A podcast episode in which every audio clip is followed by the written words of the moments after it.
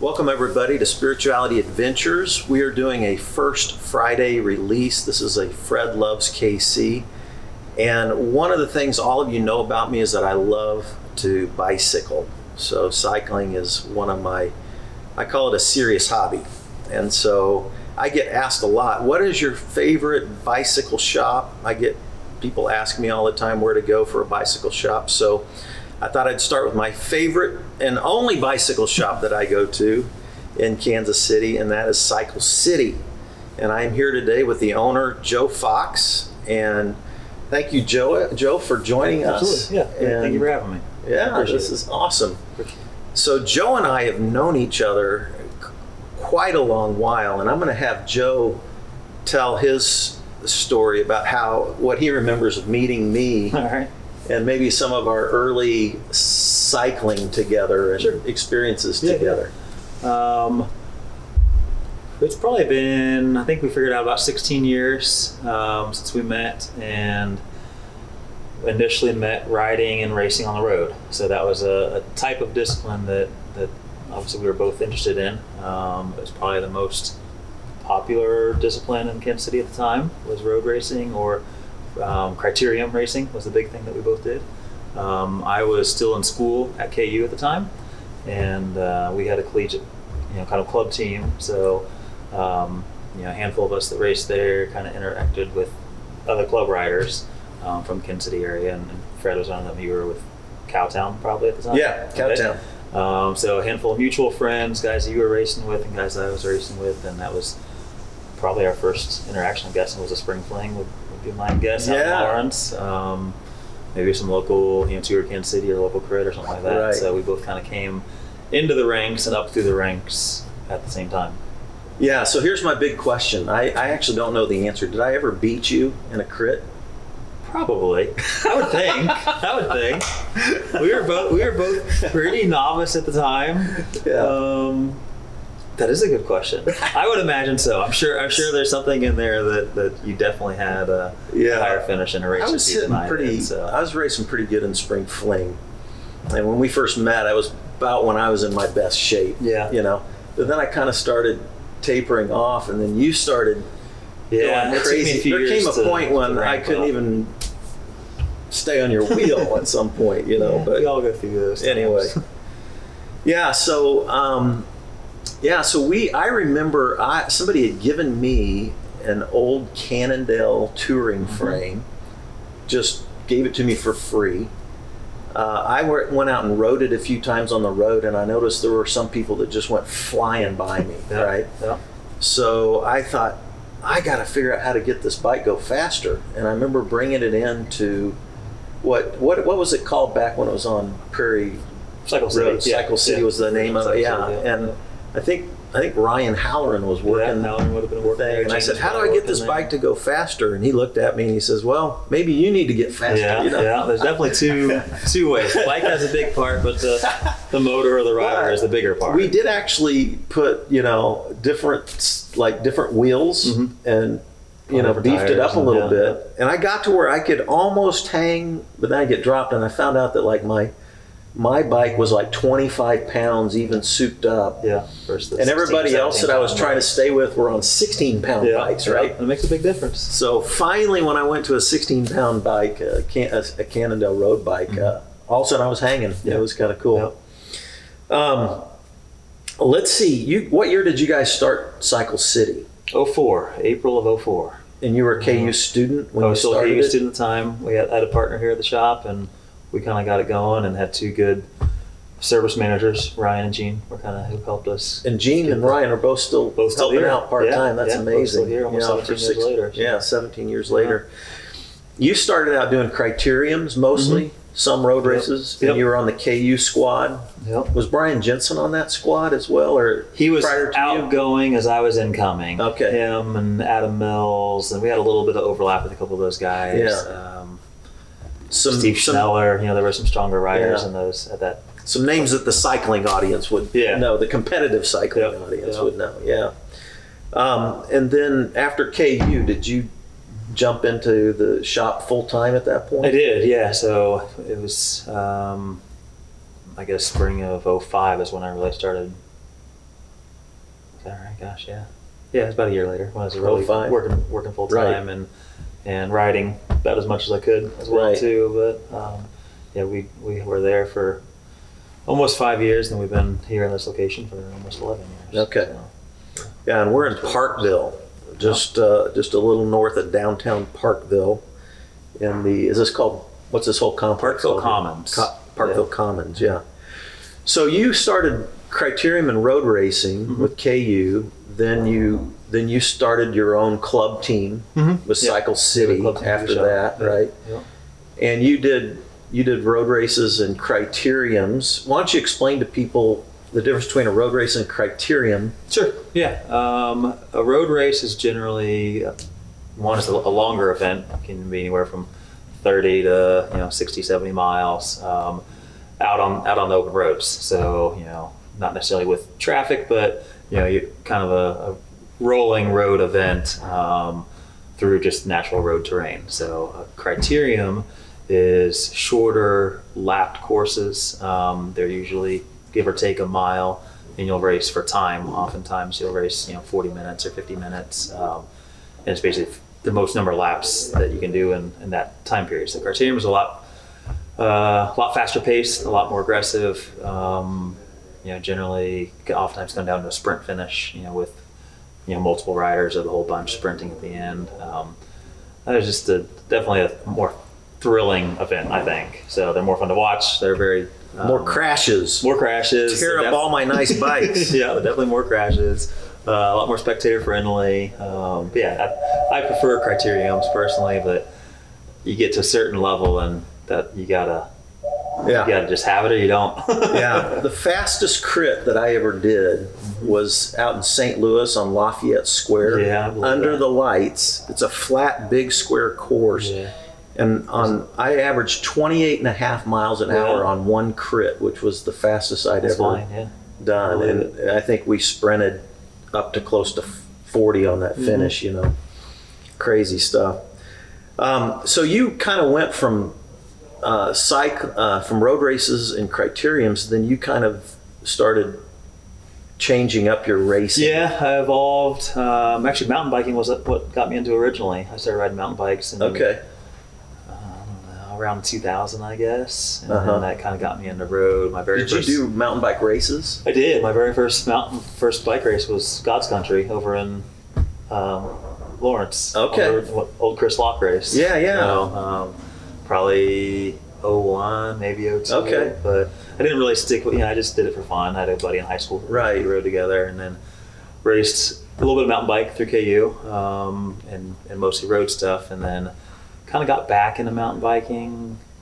I put my name in the hat, or my name in the hat for uh, Leadville 100. So I raced it in 06, I think. Uh, this is a huge race, hard to get into. yeah, yeah, especially Lance, now. Lance Armstrong has done it. yeah, Uh, I was.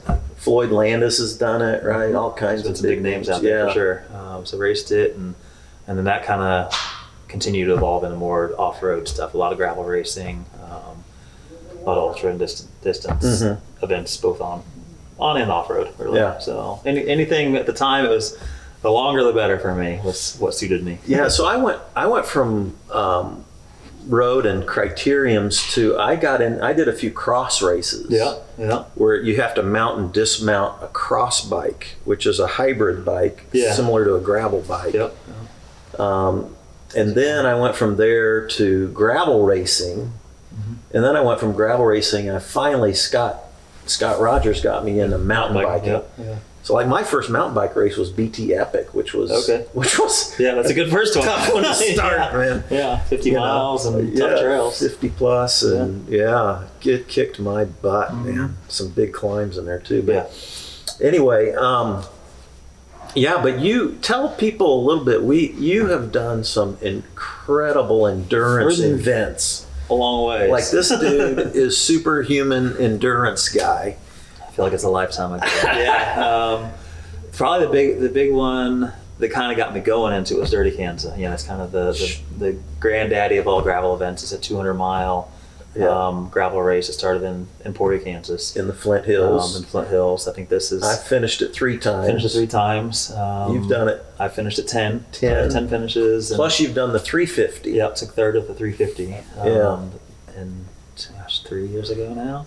Yeah, this is elite air right was, here that we're a talking long about. 350 miles on a bike is a long time to be pedaling a bike. Some people have said that the DK 200 is one of the toughest one-day Oh, for sure. bike events in the world. Yeah, I'd say so. Like even even compared with the one-day classics in Yeah. Europe, except and the only reason why it might compare is because you have to run your own support. yeah. You don't have support vehicles. Yeah, but the terrain, you know, the terrain is just as challenging as you're going to see in, in France or Italy. You know, there's so many pros that come over for this now because it's, it, you know, what they're racing 130, 140 miles over there with support cars and teams and everything. Yeah. Now they're adding another 70, 80 miles to it and racing it more or less by themselves or with two or three other riders. It's cool to see what the, the pointy end of that race looks like these Yeah. days. Totally, totally different. What, um, I remember I one year I beat Chris Carmichael in the Yeah. uh, DK coach, 200, which used to be Lance Armstrong's Yeah. coach.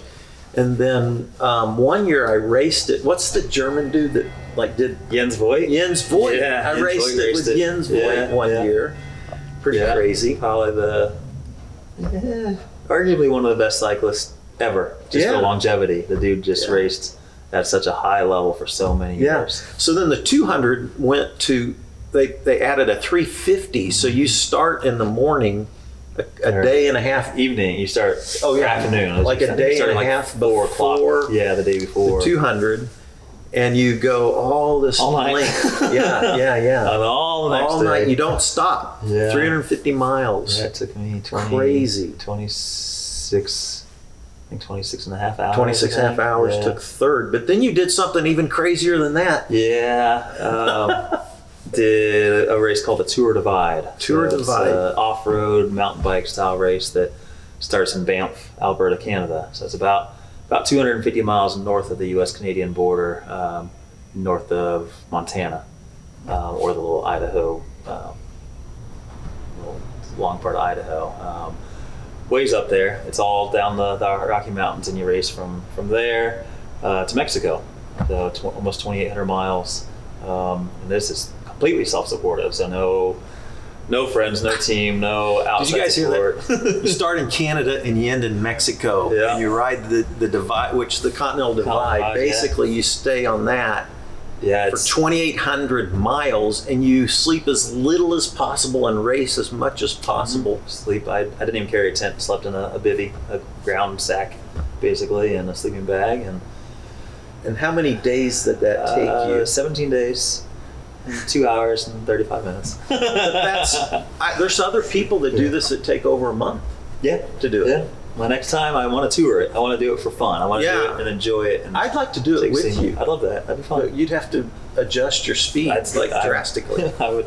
It'd be awesome. It'd be awesome. 100 miles a day. But how many people started that race? uh, a few hundred. a few hundred. Yeah, and the- there's some really elite endurance athletes Yeah. in there. The And year you I finished I what finished seventh. seventh with some of the top Yeah. elite endurance athletes in the world. Yeah, the year I did it, um, the record was smashed. That was it was, it's like it opened up that year. It's like when DK started getting big. Eventually, that 12-hour mark is not even a, a thing. So Yeah, for, Jensen for did it this. Uh, 10:30 or Yeah. something that one year. Yeah. yeah.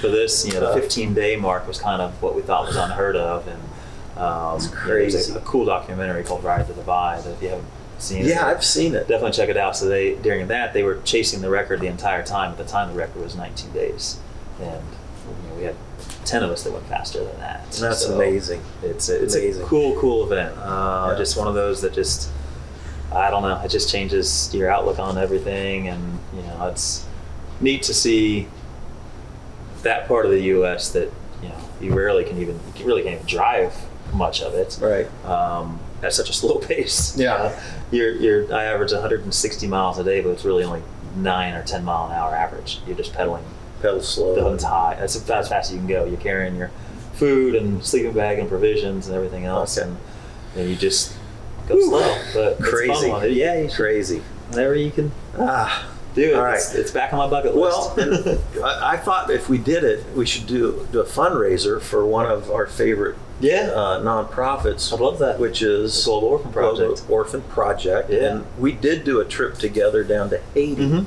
Yeah. Uh, just, just tell, just give a minute on that. Yeah. Um, so the Global Orphan Project is a, a it's a local non for profit um, that is on a, on a grand international scale um, that does not just orphan care. Um, a big part of what they do is orphan prevention, which I think is often overlooked. Um, so, um, what caused the, the situation, what caused the rift in the family to begin with? Was it lack of income? Because a lot of times orphans aren't, their parents aren't necessarily gone. They, Mhm. they can't support the children. Um, they can barely support themselves in a lot of these countries. So, um, so the Global Orphan Project kind of helps um, mediate that through you know, providing jobs, providing income, um, fair wages, whether it's you know a, a print shop or uh you know they have tilapia farms, whatever it is, they can help sustain a community that is you know helped supported through the church and then help keep that family together is is kind of step one.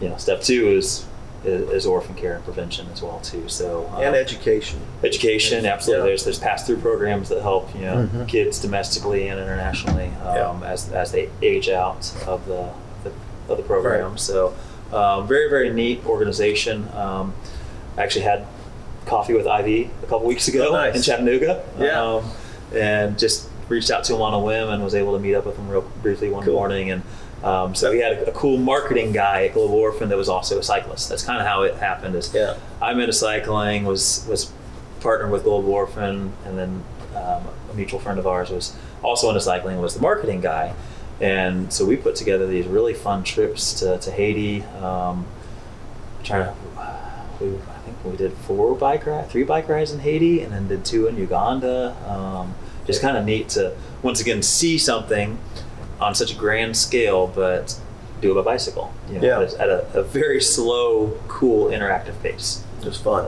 Yeah, very. That was a great fun. trip. I did one with, to Haiti with the group, Mhm. and we gave we also took a ton of Cannondale Oh, bikes, yeah. built them Those up, and bikes. gave them to the kids and all that kind of stuff. It was a lot of fun. Yeah, yeah.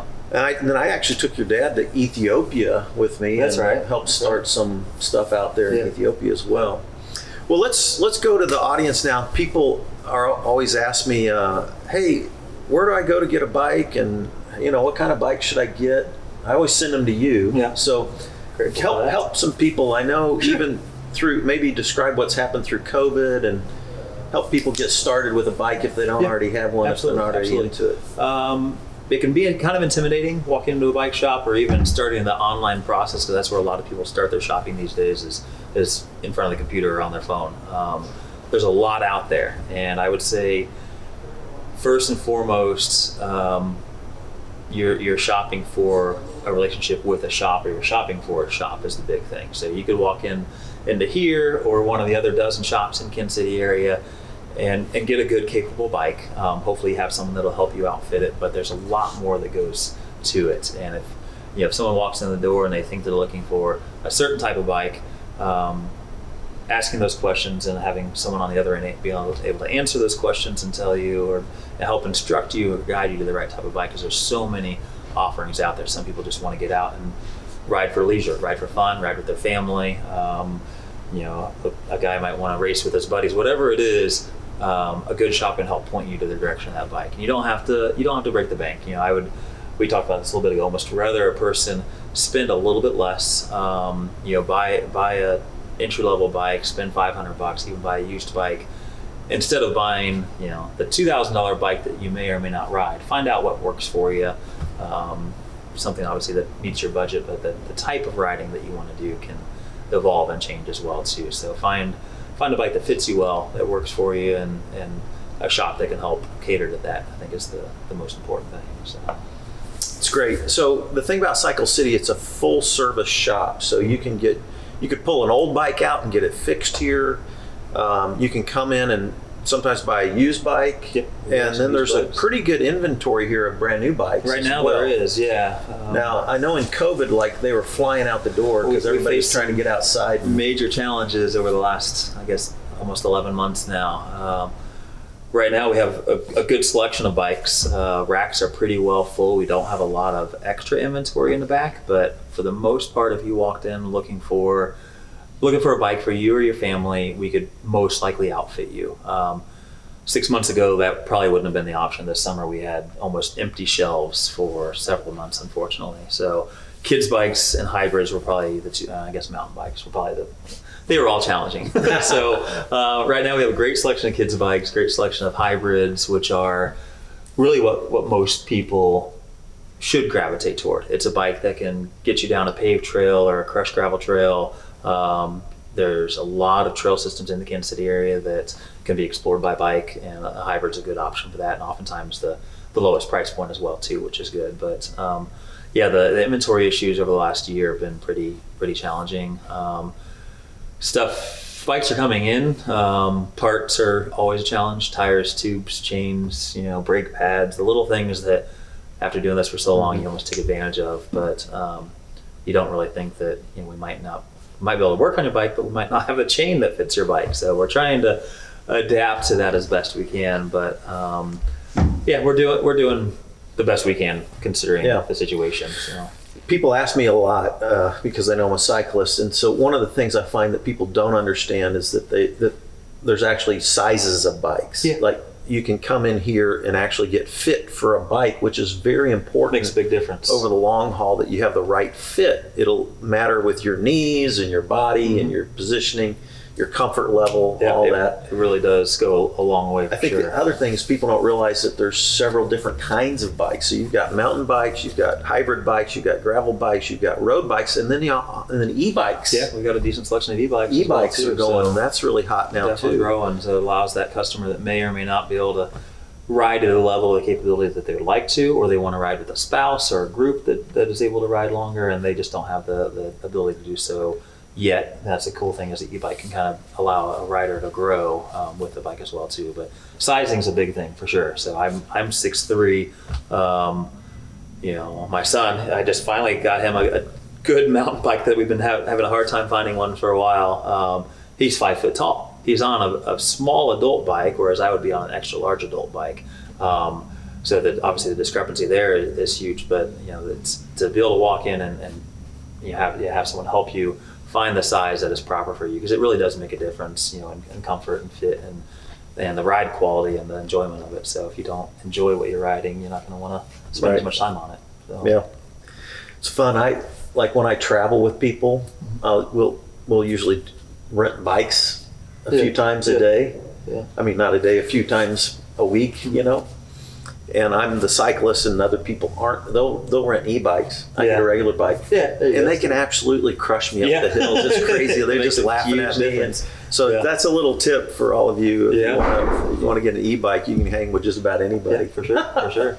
I had one guy who was riding with me up a mountain on an e-bike, and he couldn't figure out why he was beating me because he knew I was, you know, pretty good. And. I said, "Well, let me explain to you how much wattage A an e-bike puts out versus a a human big body." You know. Yeah. Anyway, also price ranges. Give people Yeah. like what's kind of the bottom level, you know, Yeah, bike as far price as range, and then what is it like? Give us what it goes up to. Sure. Yeah. As far as a new bike, um, adult bikes, we're going to start around 450 um, in most categories, hybrid and, and mountain bike. Um, so usually that that $500 threshold will get you in and out the door um, as far as for a starter bike. So uh, road bikes are going to start a little bit more traditional road bike.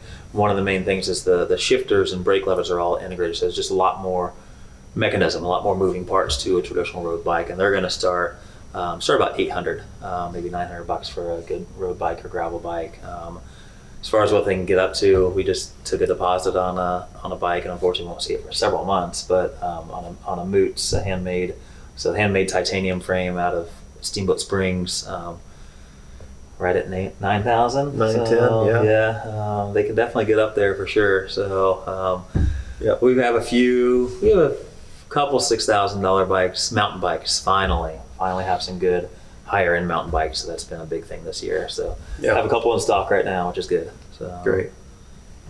Yeah, they can. They can Yeah, people are always a little shocked when they when they Yeah, hear how much you can is- spend on a bike. I used to have people come in and say, "I bet you spent a lot on a bike, like five hundred bucks." Yeah.